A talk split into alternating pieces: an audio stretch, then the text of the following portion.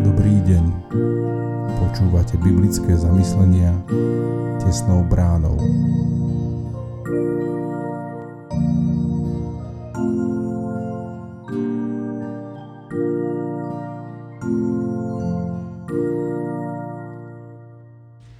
Dnes je štvrtok 19. mája 2022.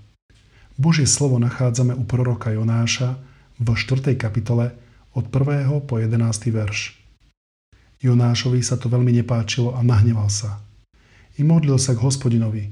O hospodine, či som nehovoril o tom, keď som bol ešte vo svojej krajine? Preto som chcel skôr újsť do Taršíša, lebo som vedel, že ty si Boh milostivý a lútostivý, zhovievavý a bohatý v dobrote.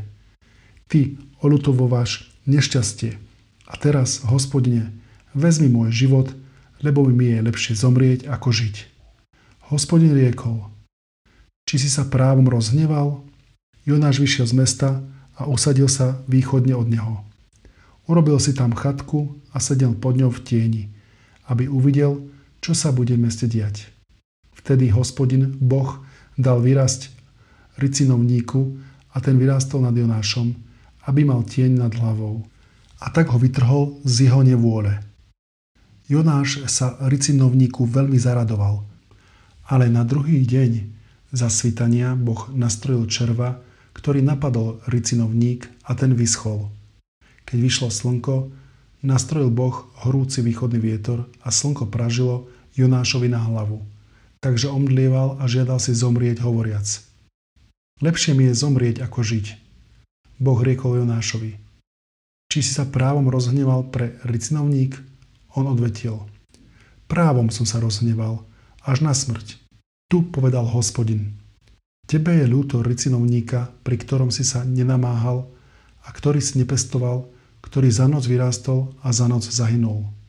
A mne nemá byť ľúto Ninive, veľkého mesta, v ktorom je viac ako 120 tisíc ľudí, ktorí nevedia rozlišovať medzi tým, čo je napravo a čo na ľavo a k tomu mnoho dobytka? Nádherná Božia milosť. To, že Pán Boh je milostivý, vieme. A radi to počujeme. No nie veľmi radi sme milostiví aj my voči iným ľuďom. Už pán Ježiš o tom verejne hovoril v podobenstve o nemilosrdnom sluhovi. Dnes máme pred sebou Jonáša, ktorý sa nahneval. Prečo? Lebo pán Boh sa rozhodol Ninivčanom odpustiť. O čom celá táto situácia vypovedá? Poprvé o tom, že sme naozaj len ľudia a hodnotíme len to, čo vidia naše oči. Nie je pre nás jednoduché byť celkom oddaný Pánu Bohu, viac sme oddaní úspechu, cirkvi, než Božej vôli. A to nás vedie k sebectvu – pretože Jonášová reakcia bola dôsledkom sebectva. Myslel viac na seba ako na Ninivčanov. A aj keď ich nabádal k pokániu, vnímal pritom svoje postavenie proroka, ktorý ohlasuje súd, no ten napokon neprišiel. A po druhé, táto situácia vypovedá veľa o našom nebeskom Otcovi.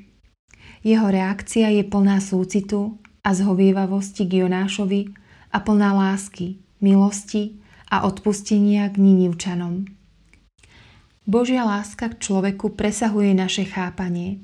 Je väčšia než akejkoľvek naše zásluhy či postavenie. Skláňa sa k človeku, cirkvi i k národom a ide až na Golgotu. Príbeh Jonáša je pre nás výzvou pozrieť sa ďalej, ako len na špičku svojho vlastného nosa a s vďačnosťou túto Božiu milosť a lásku nielen osobne prijímať, ale dopriať ju a tešiť sa z nej aj u ľudí, ku ktorým sme poslaní. Zamyslenie na dnes pripravila Monika Beňová. Modlíme sa za cirkevný zbor Kráľovce Krnišov.